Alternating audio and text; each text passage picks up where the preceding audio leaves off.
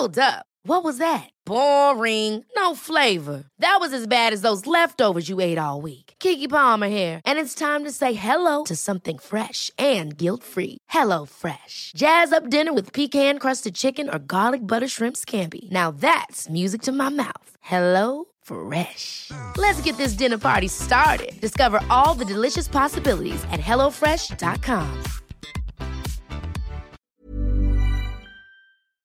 Heraldo Radio 98.5 FM, una estación de Heraldo Media Group, transmitiendo desde Avenida Insurgente Sur 1271, Torre Carrachi, con 100.000 watts de potencia radiada. Tarde a tarde, lo que necesitas saber de forma ligera, con un tono accesible. Solórzano, el referente informativo.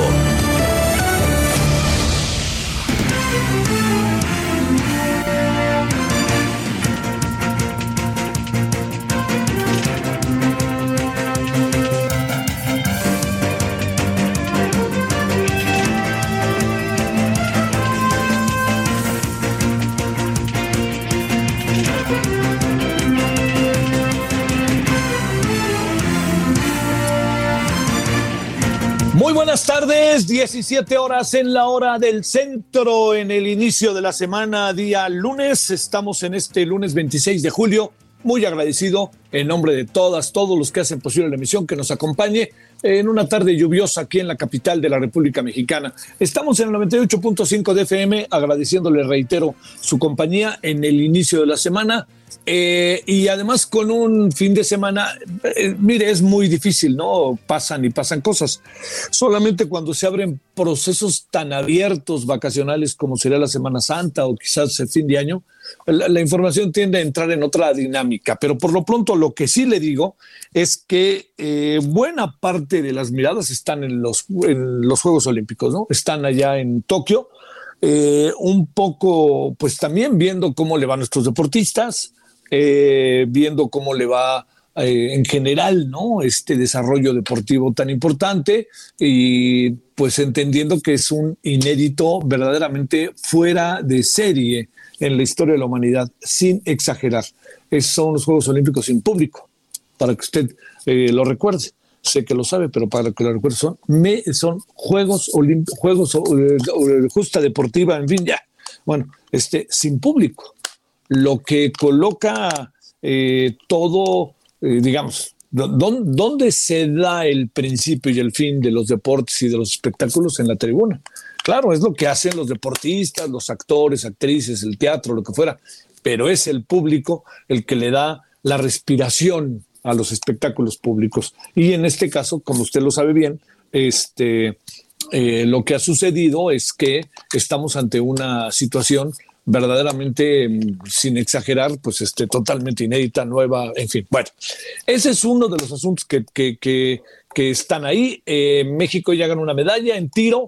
Eh, era una medalla que era factible. Ahorita, la mañana de Tokio, que ya en cualquier momento empieza, veremos qué pasa con los deportistas mexicanos. Eh, hay, digamos, Ana Gabriela Guevara como encargada del deporte en México sigue pensando que van a ser 10 medallas. Es, es, muy difícil, eh, digamos. Eh, hay que ir viendo también cuál es la, la, programación que se tiene de cada uno de nuestros deportistas. Sabe también qué es lo que sucede, que de repente pareciera pasan varios días y no pasa nada, pero de repente fue un caen. Así funciona esto. Vienen competencias en las que todavía no empiezan competencias en las que México puede ser competitivo, en fin, ¿no? Lo que, lo que sí es una llamada de atención humildad, diría uno de los futbolistas mexicanos, fue lo del de eh, 2-1 de Japón, eh, que yo creo que cabía la posibilidad de que Japón le ganara a México. Japón es el país sede y el Japón viene, viene echándole mucha fuerza. Le, a ver, le doy un dato. Eh, Japón viene jugando eh, juntos desde hace como, ¿qué será? Como cuatro años, quizás cinco porque hicieron una selección sub-23 y la mandaron a diferentes eh, eventos en el mundo de fútbol, de selecciones nacionales, hasta la Copa América. Y ahí van, ¿no? Entonces, no, no dude que Japón pueda ganar una medalla, ¿eh? lo que no es ocasión para preguntarnos qué pasó. Perdóname, qué pasó con la, con la selección mexicana que sí dio un tumbo. Eh, perdóneme, dio un tumbo a decir de los especialistas. Bueno, eso es por una parte. Por otra parte, eh, el, presidente sacó una, una declaración muy, a su manera, ¿no? Muy como este, eh, como podría, como, como, como muy de su estilo, ¿no? Dijo, se regresa a clases presenciales, llueve, truene o relampaguea. Así lo dijo. O sea, en un discurso que es un manojo de contradicciones, ¿eh? porque el presidente dice eso, pero también dice, este, aquí a nadie se le va a imponer nada, aquí no hay autoritarismo, este, y habla de los adversarios, tienen la libertad, pero yo veo no relampagué, regresan. Entonces, ¿dónde está, dónde está el principio como de, de esa libertad? ¿No? Veo no relampagué, regresan. Pero bueno, si no quieren, no, pero veo no relampagué, regresan. Ese es muy, es muy contradictorio eh, el asunto en ese sentido. Pero bueno, para que para que yo le dé elementos ¿no? de, todo esto, vamos a hablar más adelante de, este regreso a clase presencial y qué es lo que uno presume quiso decir el presidente con eso.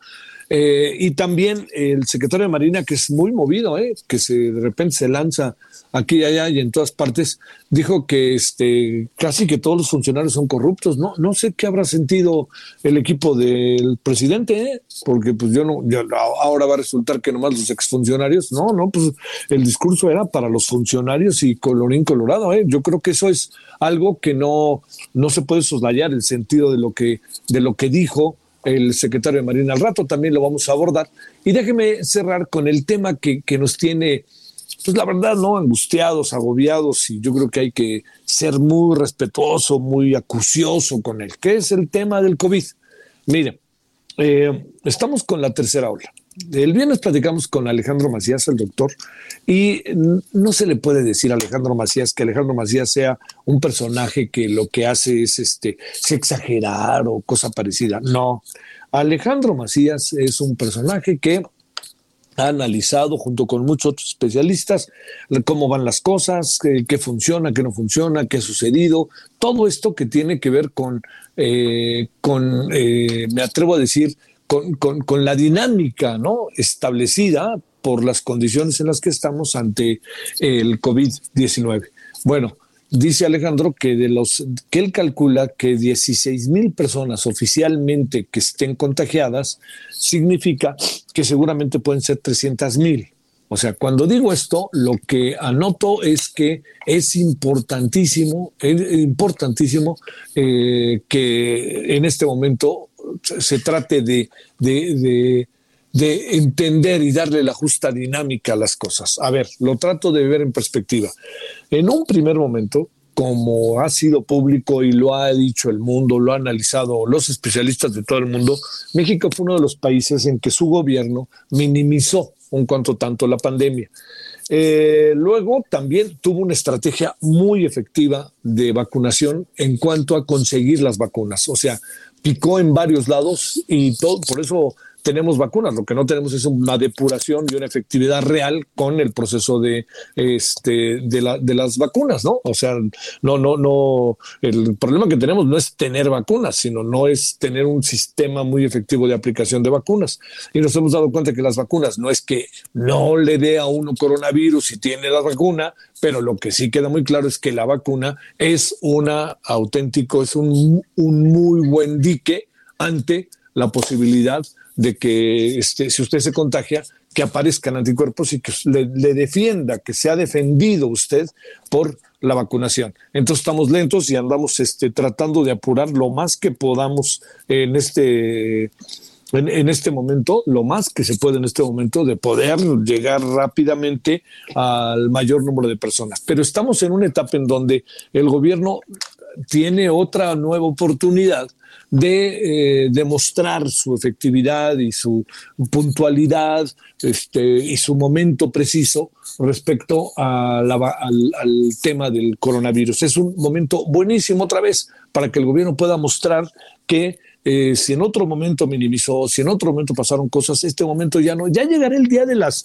de las consecuencias, ya llegará el día de las secuelas, ya llegará, esos días van a llegar Van a llegar los días en donde, en donde no solamente mandarán a, intentarán mandar a juicio a muchos funcionarios, este, y ya también se dirán muchas cosas. Ya llegará ese día, y de hecho en algún sentido va llegando. Pero lo que es importantísimo ahora es que se tenga una política pública verdaderamente efectiva respecto a esta tercera ola. Eh, el hecho de que haya muchos contagios y no haya fallecimientos, créame que no, no cambia mucho las cosas. Y el presidente, yo creo que no va a pasar, ¿no? Pero es más bien un buen deseo.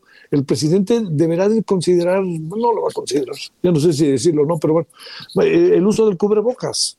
O sea, todo el mundo usa cubrebocas. Ya vio lo que pasó en Estados Unidos ahora este fin de semana. Debido al incremento de contagios, ¿qué, fue lo, qué decisión tomaron? debido al incremento de contagios, lo que vamos nosotros a hacer es que vamos a de nuevo pedirle a la gente que use el cubreboca. Y aquí el presidente se anda paseando sin cubreboca todo el tiempo, como si, como si fuera, como si fuera un hombre este, en, que, en que está más allá del bien y el mal, y no, por más que tengan sus seguidores y lo quieran mucho, la verdad, y lo digo con profundo respeto, el presidente es de carne y hueso y un paso de pescuezo, hombre. Imagínense una nueva Imagínese que le vuelva a dar al presidente coronavirus. Imagínese, ¿no? Oh, eso no va a estar nada bien para todos, empezando por él, para su familia, para la gente que le rodea, pues todo eso no está bien, ¿no?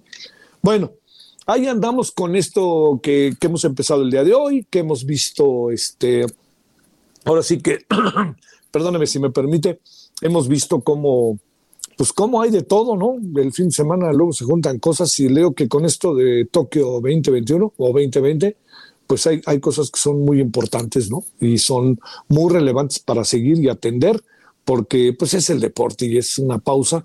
Eh, sí es una pausa, diría yo. Y ahí hay que ver, ¿no? Esta, esta gimnasta mexicana, Alessandra, qué maravilla de mujer, ¿no? Pero maravillosa.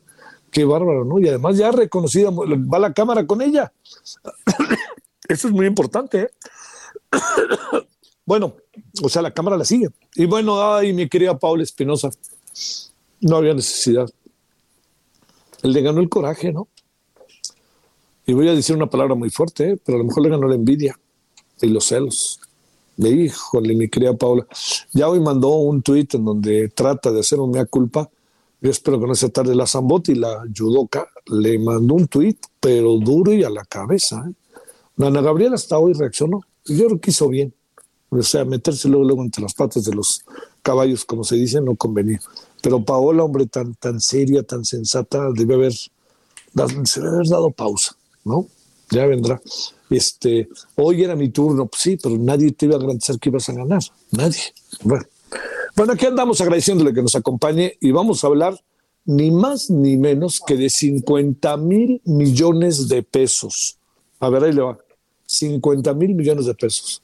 Me acuerdo que había un chiste hace muchos años cuando la economía española, uno decía, mira, los españoles pobres, y ahora vea, cambió esto, ¿no? Bueno, y había un chiste que decía, oye, ¿cuánto cuesta ir a la luna? Entonces cada quien dice millones de pesetas, millones de dólares, millones de, este, libras esterlinas, en fin y llegan al español y le dicen, oiga, ¿y usted eh, cuánto es en pesetas? Todo eso. Dice, no, pues son todas. ¿No? Así fue. Todas, pero ahora ya ve España dónde está y ve dónde estamos nosotros. Bueno, le agradezco muchísimo que nos acompañe, deseándole en verdad que haya pasado un buen fin de semana. Este, y si le parece, empezamos. Acuérdense que estamos de 17 a 18 horas y estamos de 21 a 22 horas en Heraldo Televisión. Bueno, vámonos entonces. Solórzano, el referente informativo. Batimóvil. ¡Listo! Batimoto. ¡Listo! ¿Qué nos falta? Les falta batidora. Por eso vayan a Soriana, porque pongo todos los electrodomésticos y línea blanca al 30% de descuento. Sí, 30% de descuento. Tú pides y Julio Regalado manda. Solo en Soriana. A julio 30. Aplican restricciones. Esperamos sus comentarios y opiniones en Twitter. Arroba Javier Solórzano arroba Javier Solórzano.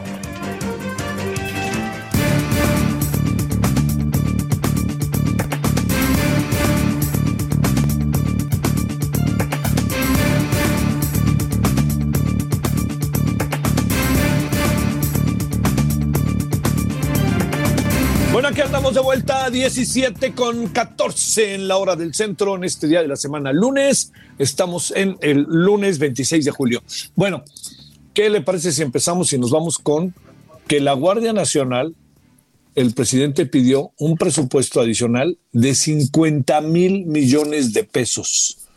Bueno, alguien especialista en estos temas, no solamente los económicos, sobre todo los que tienen que ver con las fuerzas de seguridad, Javier Oliva Posada, profesor e investigador de la Facultad de Ciencias Políticas y Sociales de la UNAM.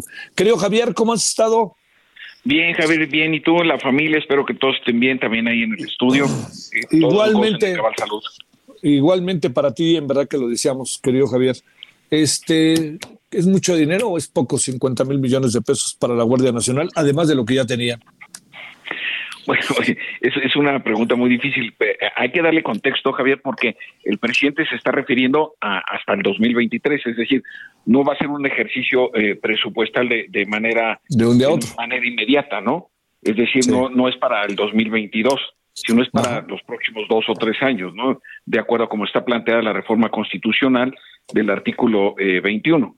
Entonces yo le, daría ese contexto porque de otra manera, pues evidentemente el, presupuesto de un año para otro eh, sí generaría un desbalance en las finanzas públicas. A ver, eh, pero es mucho, ¿no?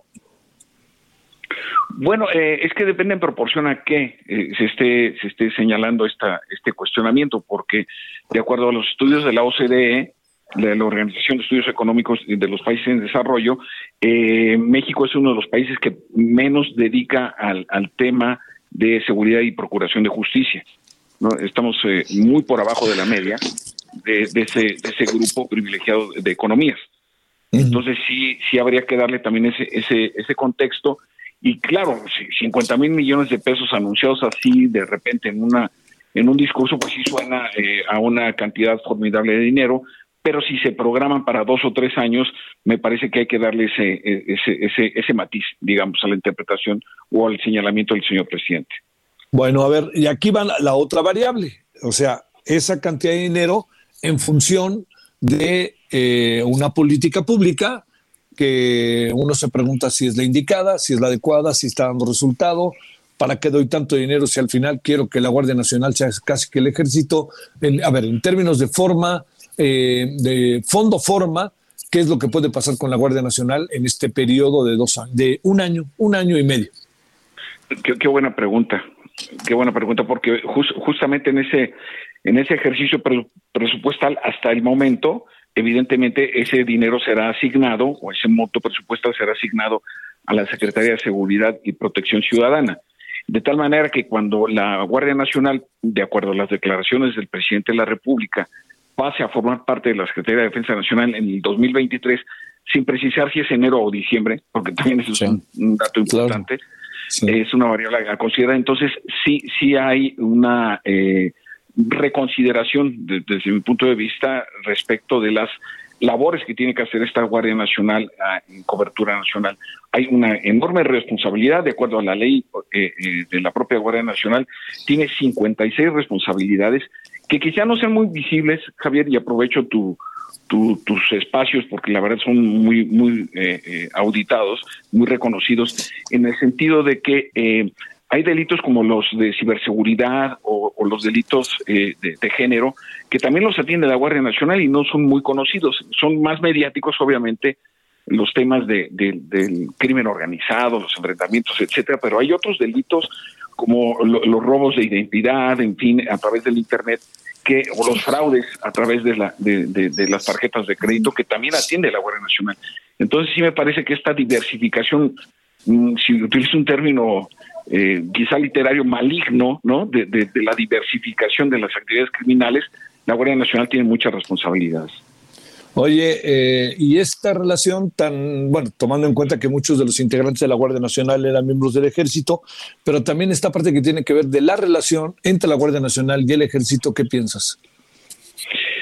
Pues mira, finalmente, y eh, lo, he escrito en, varias de mis colaboraciones, eh, la Guardia Nacional es una eh, institución parecida en términos de su origen y sus objetivos a la Gendarmería Nacional de, Francia, a la Policía Nacional de Colombia, a la Guardia Civil de España, que son formados en los cuarteles militares y en algunos casos, sobre todo el caso de España es muy interesante porque dependen del Ministerio de Defensa. O en el caso de la, de la Gendarmería Nacional de, de Francia, los primeros cuatro años forman parte del Ministerio de Defensa y después del Ministerio del Interior.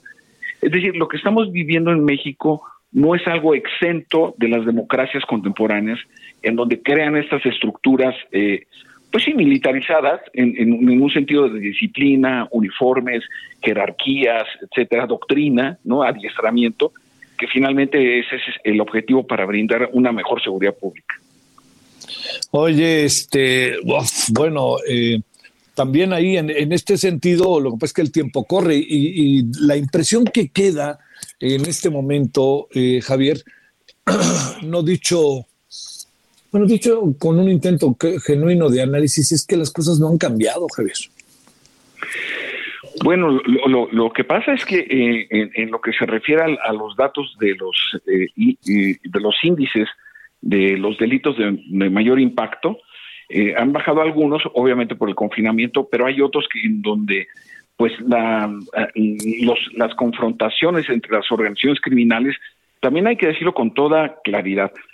¿Qué papel juega la Guardia Nacional o la Infantería de Marina o el Ejército Mexicano cuando en una carretera dos grupos criminales se están eh, sí, sí, sí, enfrentando? Que, ni modo que lleguen, oigan, por favor, cálmense, miren muchachos, no se puede. También eh, hay que entender esta dinámica muy complicada, muy difícil, que se viven en varias partes del país. Entonces, ahí, ahí sí me parece que también las autoridades locales han estado un tanto ausentes de su responsabilidad.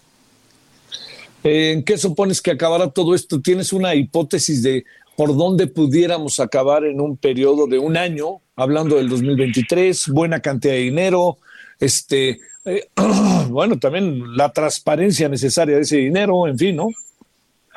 Mira, a todos nos conviene que la Guardia Nacional funcione bien. a todos los ciudadanos de bien, como tú, como el auditorio, eh, como mi familia, nos conviene que la Guardia Nacional cumpla con su papel, que lo esté haciendo bien, pero hacen falta varias medidas desde mi punto de vista. Por ejemplo, insisto en la responsabilidad de las autoridades locales. Eh, en el tema de la administración de los reclusorios, locales y federales hace falta la concurrencia del Poder Judicial. Hay que analizar y revisar críticamente las condiciones del eh, sistema penal acusatorio que nos fue impuesto en la iniciativa medida. Y esto hay que decirlo con toda claridad. ¿no?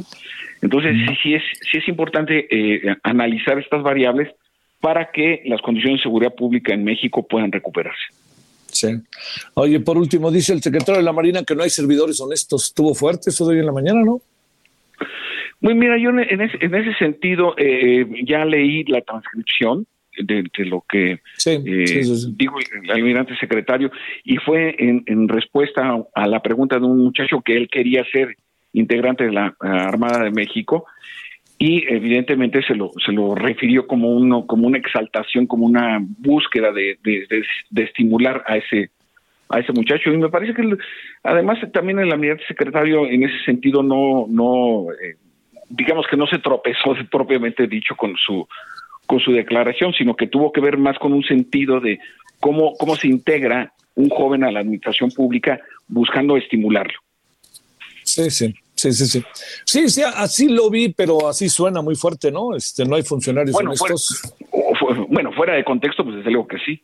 Pero si, si leemos la transcripción, eh, como vienen ya en varios medios de, de comunicación, eh, es, es muy claro que él se refiere como, como buscarle y diciéndole, ya no pudiste entrar a la Armada de México, pero incorpórate como funcionario público honesto.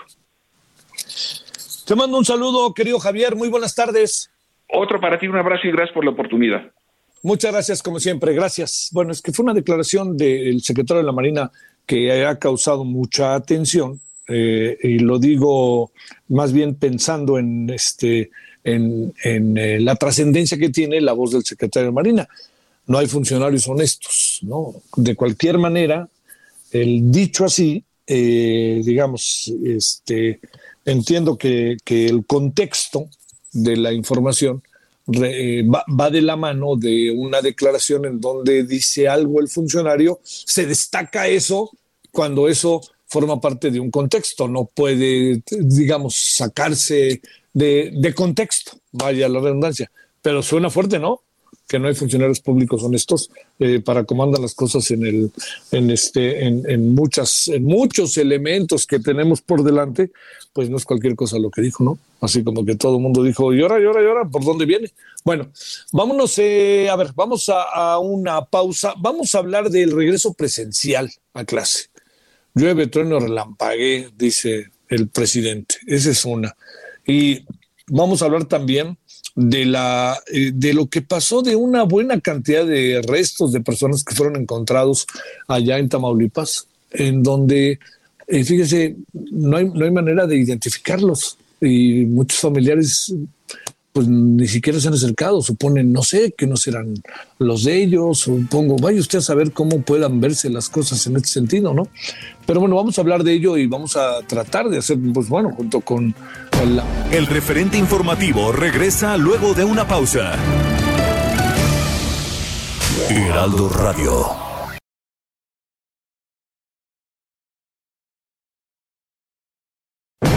Estamos de regreso con el referente informativo. Solórzano, el referente informativo. Michoacán reporta 184 hospitalizaciones por COVID-19, contagios del virus aumentan 400%. Brasil reporta 109.000 nuevos casos de COVID-19, la segunda cifra más alta. Fuerzas Unidas por nuestros desaparecidos en Nuevo León exige informes sobre sitios de ejecuciones humanas. Alejandro Rojas Díaz Durán busca amparo contra orden de aprehensión. Juez otorga suspensión para que Florian Tudor no sea devuelto a Rumania. Sube a casi 160 muertos y decenas de desaparecidos en la India por lluvias torrenciales. Brasil retoma masivamente las calles para exigir destitución de Bolsonaro. Colombia prueba uso industrial de la marihuana.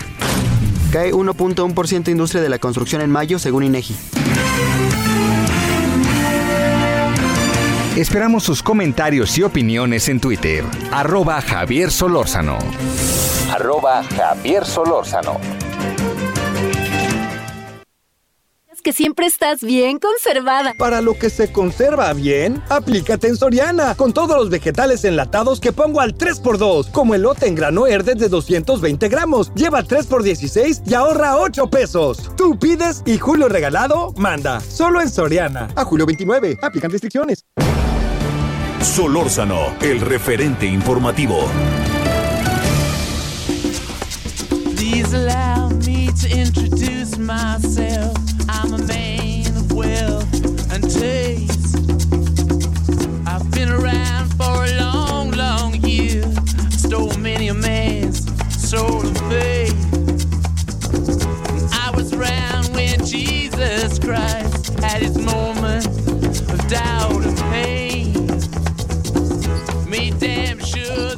Bueno, el maestricísimo Mick Jagger eh, está cumpliendo años hoy. Cumple 78. Nació en 1943 allá en Reino Unido. Y bueno, esta es de las más emblemáticas, ¿no? Simpatía por el Diablo, que es una muy, muy buena canción. Y además, este, bueno, dice, dice muchas cosas muy padres esta canción. Bueno, eh, fíjese que le confieso a ello, me tocó entrevistar, creo que se lo conté alguna vez, sí. Bueno, pues salió al aire, ¿no? Eh, entrevistar a Mick Jagger. Tuvo buenísima la entrevista, la verdad, ¿eh? Verdaderamente, lo, tuve oportunidad de entrevistarlo en Nueva York. Personaje, ¿eh? muy agradable, este, muy, muy diferente. Mm, además, pues, como, como conocía México bien, más que por haber ido a, porque en aquel tiempo era, las, era previo a la primera presentación de los Rolling en México. Lo que sucedió en aquella ocasión fue que este, fue a Cabo San Lucas, a la boda de, no me acuerdo quién fue, y ahí están, hasta en el hotel, ahí en el Finisterre estaban las fotos ahí de Mick Jagger y sus, cuates. Pero bueno, ahí está, simpatía por el diablo y pues este, mándele las mañanitas al señor Mick Jagger.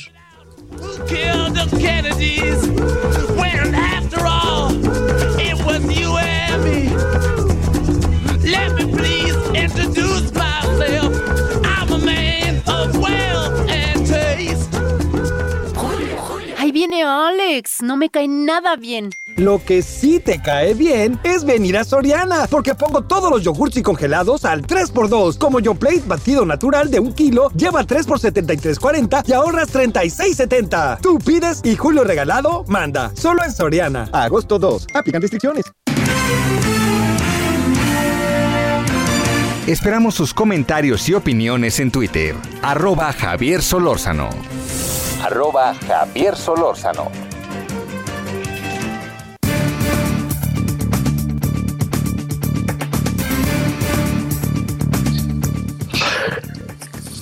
El regreso a clase presencial es un tema eh, de todos, ¿no? No, claro que tiene que ver, uno piensa mucho con los niños, ¿no? Adolescentes, primarias, secundarias, incluso escuelas técnicas, prepas, eh, vocacionales, bueno, lo que eran las vocacionales, los ESITs, eh, y en todo el país. Pero también, no olvidemos, tiene que ver con la educación superior y la educación también de maestrías, doctorados, todo esto. Eh, tenemos instituciones maravillosas en todo el país sobre, digamos, que, que a lo largo de mucho tiempo han sido fundamentales y, y, uno sabe muy bien lo que significa el trabajo en el aula, ¿no? Todos lo, de alguna otra manera lo intuimos y lo sabemos y tuvimos la oportunidad de ir a la escuela. Su servidor que fue tanto tiempo maestro sabe la relevancia del verse a los ojos y de estar cara a cara, pero la cosa está en que lo que está pasando ahora no está tan fácil. El presidente lo lanzó muy a su manera lo siguiente. Vamos a reiniciar clases, va a iniciar el nuevo ciclo escolar a finales de agosto. Llueva, trueno, relampaguee, no vamos a mantener cerradas las escuelas, ya fue bastante. ¿Cómo ve el tono? Bueno, Alma Maldonado, investigadora de educación superior en el Centro de Investigación y Estudios Avanzados, el CIMBESTAB, con usted y con nosotros. Querida Alma, ¿cómo estás? ¿Cómo te ha ido? Hola, Javier. Muy buenas tardes. Muchas gracias por la invitación. ¿Ya repuesta? Sí, ya todo bien, gracias. bueno, oye, te pregunto, ¿qué piensas? Llueve, trueno, relampaguee, ¿qué tendríamos que hacer, pensar, cómo se ve desde la óptica de la educación superior? Mira, Javier, el problema es de múltiples dimensiones, ¿no? Yo creo que lo primero que tendríamos que hacer es dejar de hablar de manera general. Todos regresan o nadie regresa porque no abona la discusión y porque no nos permite ir entendiendo que hay distintas realidades en este país, que los niveles educativos también son distintos y que la situación no es igual en todos los estados de la República. Entonces creo que estas generalizaciones no nos están ayudando a pensar alternativas. Yo como alguien que trabaja educación, Javier, sí te diría que estamos muy preocupados por todos los las afectaciones que está representando eh, el haber cerrado las, los planteles educativos. Entonces vamos pensando, lo que yo creo que no podemos hacer, y, y no sé si aquí en tu auditorio está de acuerdo o no, pero es seguir igual, porque la verdad es que lo que hemos estado haciendo es muy insuficiente para eh, tratar de revertir los problemas educativos que de por sí ya teníamos y que ahora se hicieron más grandes con la pandemia.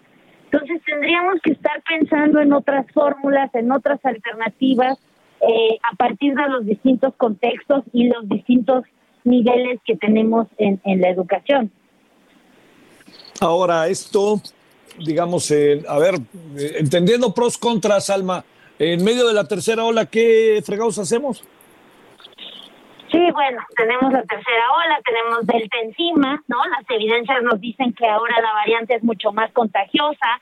Entonces, pues, este, pensemos en, revisemos las, las evidencias, eso sí, sí te diría, las evidencias internacionales y las nacionales, porque hubo apertura de escuelas y vamos viendo qué hicieron los estados y qué sí funcionó y qué no.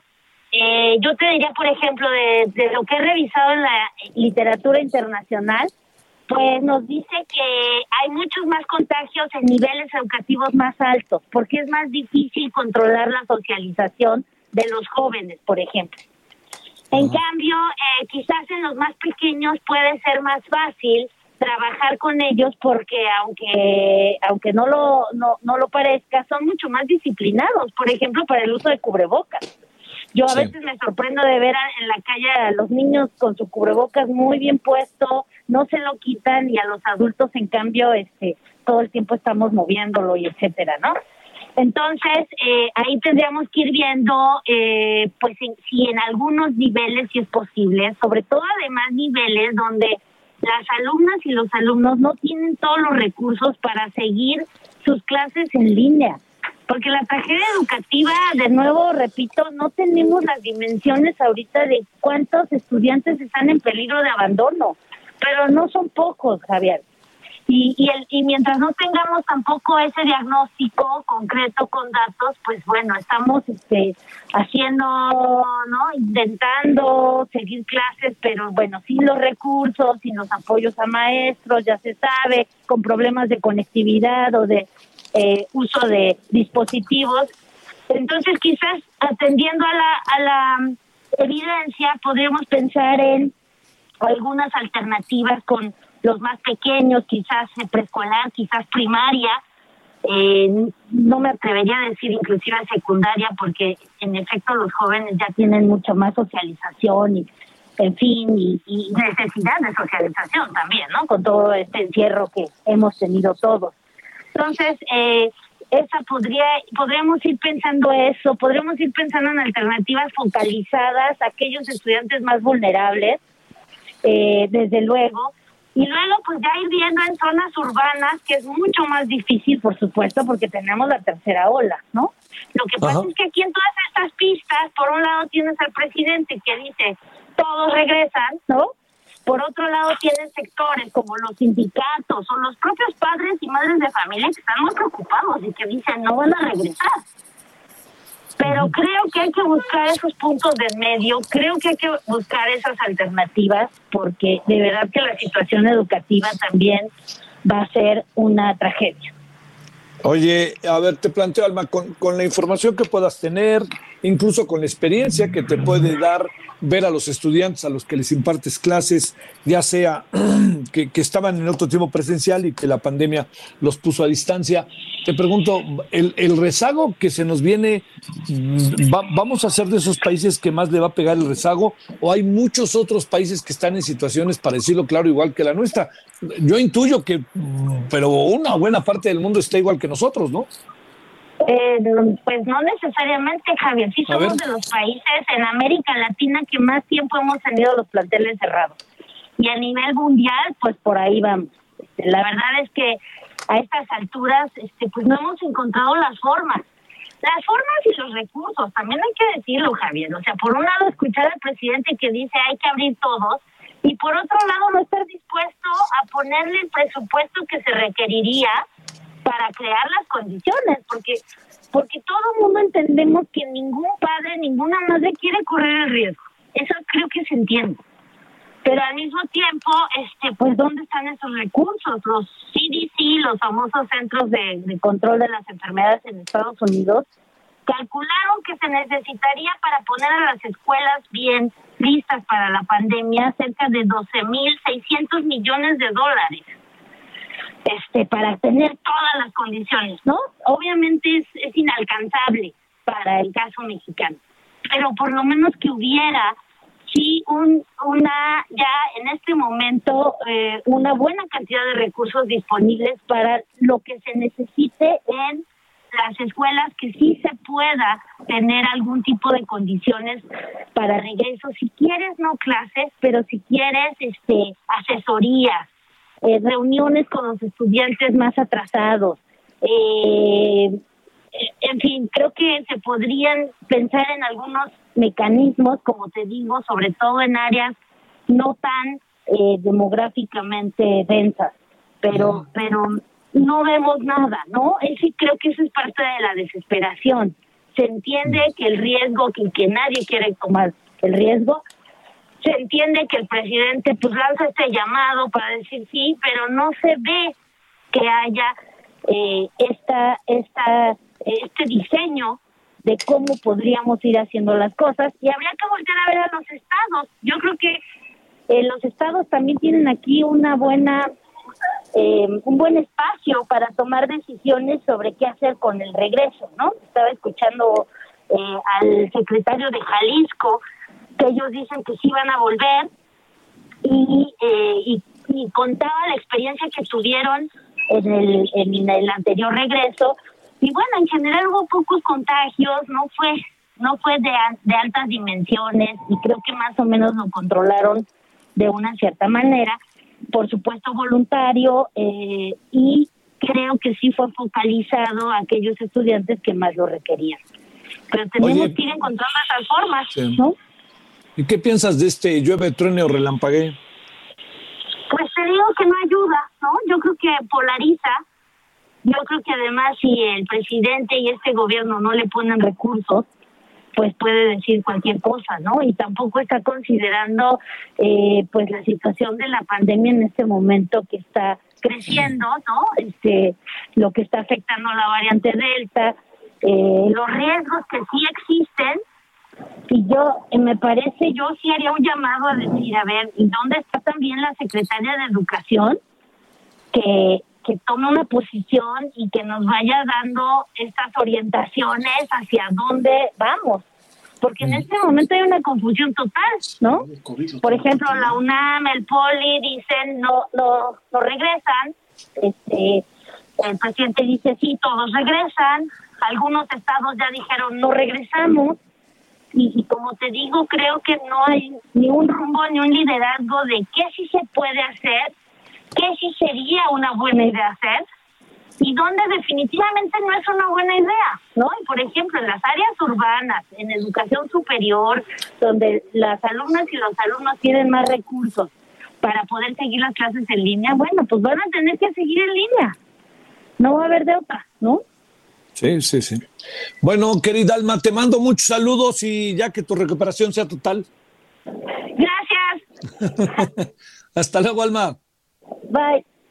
Alma Maldonado, investigadora de Educación Superior en el Centro de Investigación y Estudios Avanzados, el CIMBESTAB. 17:45 en la hora del centro, iniciamos semana, estamos en el lunes 26 de julio, 98.5 FM, Heraldo Radio. Solórzano, el referente informativo.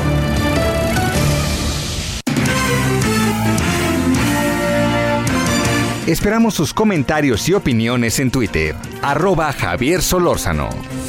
Arroba Javier Solórzano.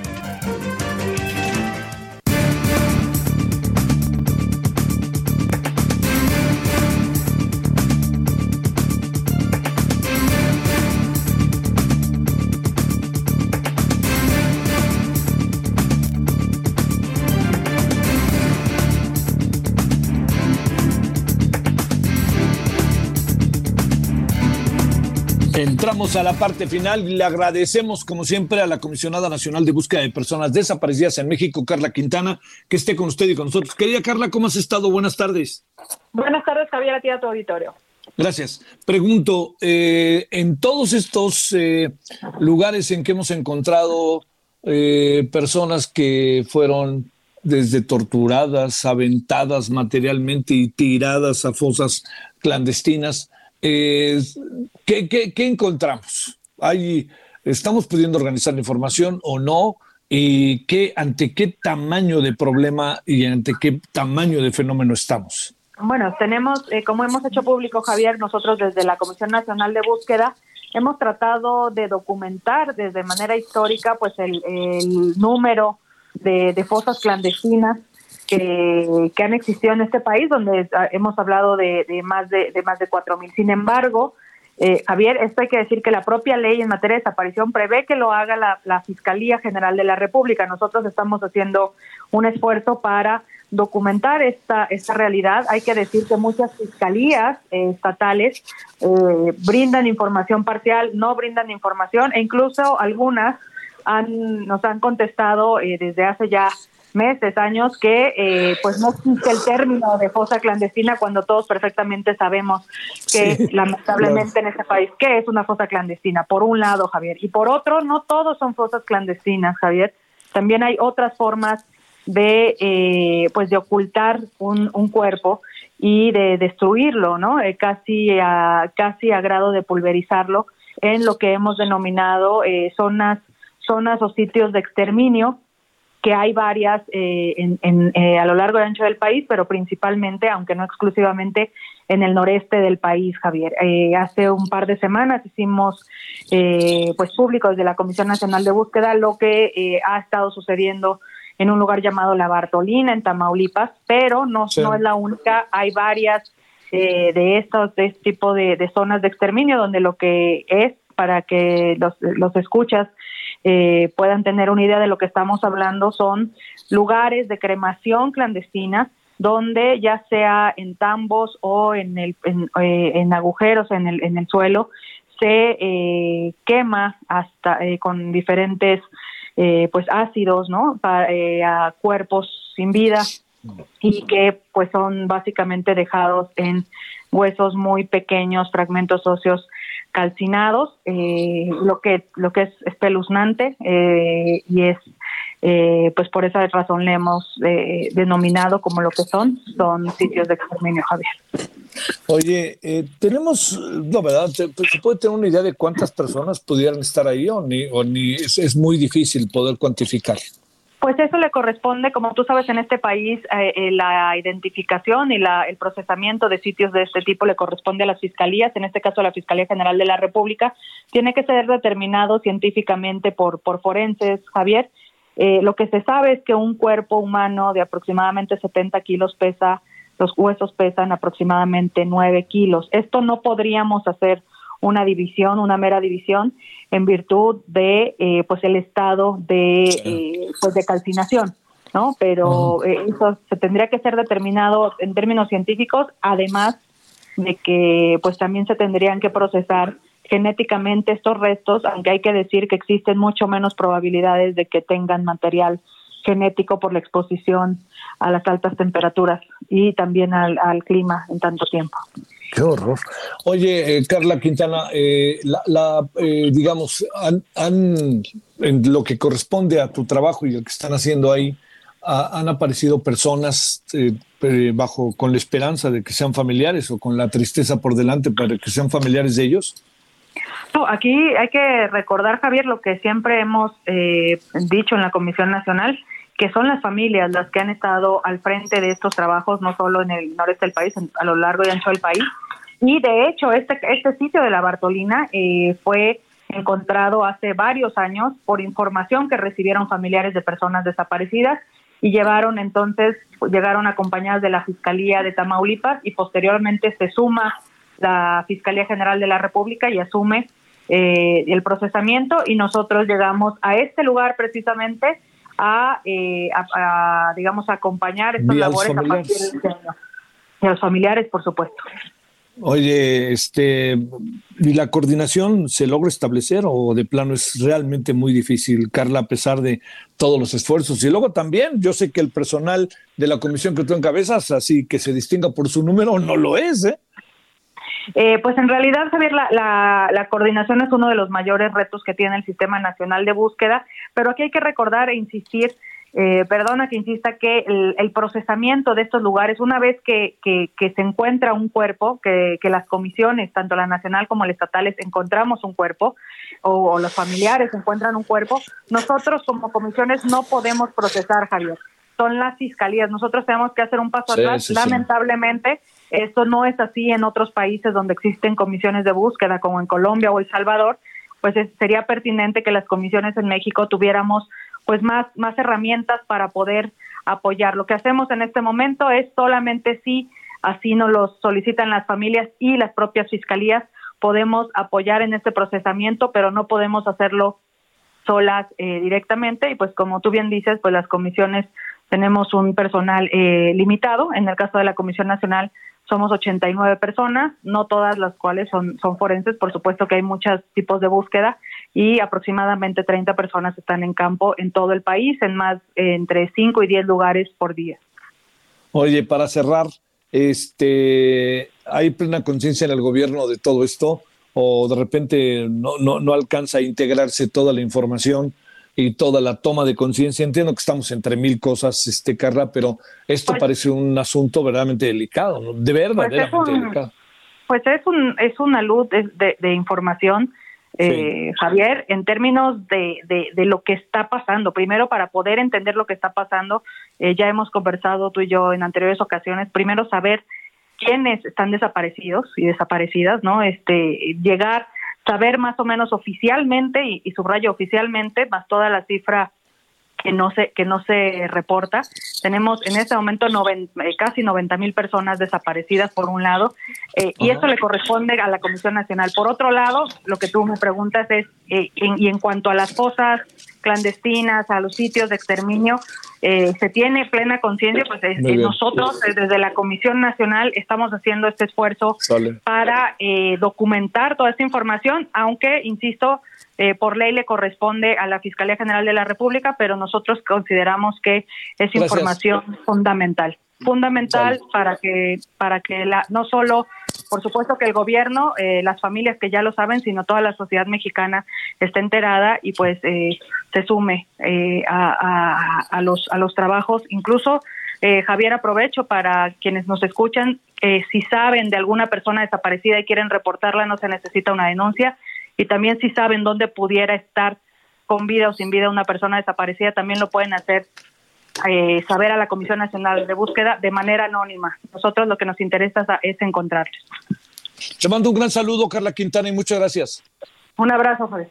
Para ti, muchas gracias, Carla. Hijo, qué situación está de Tamaulipas. Bueno, y ya escuchó también en el sureste, ¿eh? si no son los familiares, ¿quién? Bueno, oiga, a las 21 horas en hora del centro nos vemos, ¿no? Al ratito allá en Heraldo Televisión, referente, ahí estará su servidor con los temas del día. Por lo pronto, todavía y tarde, pásela bien, adiós.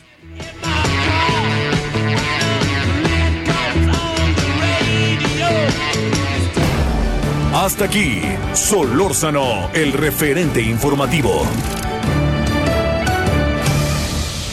Heraldo Radio. La HCL se comparte, se ve y ahora también se escucha.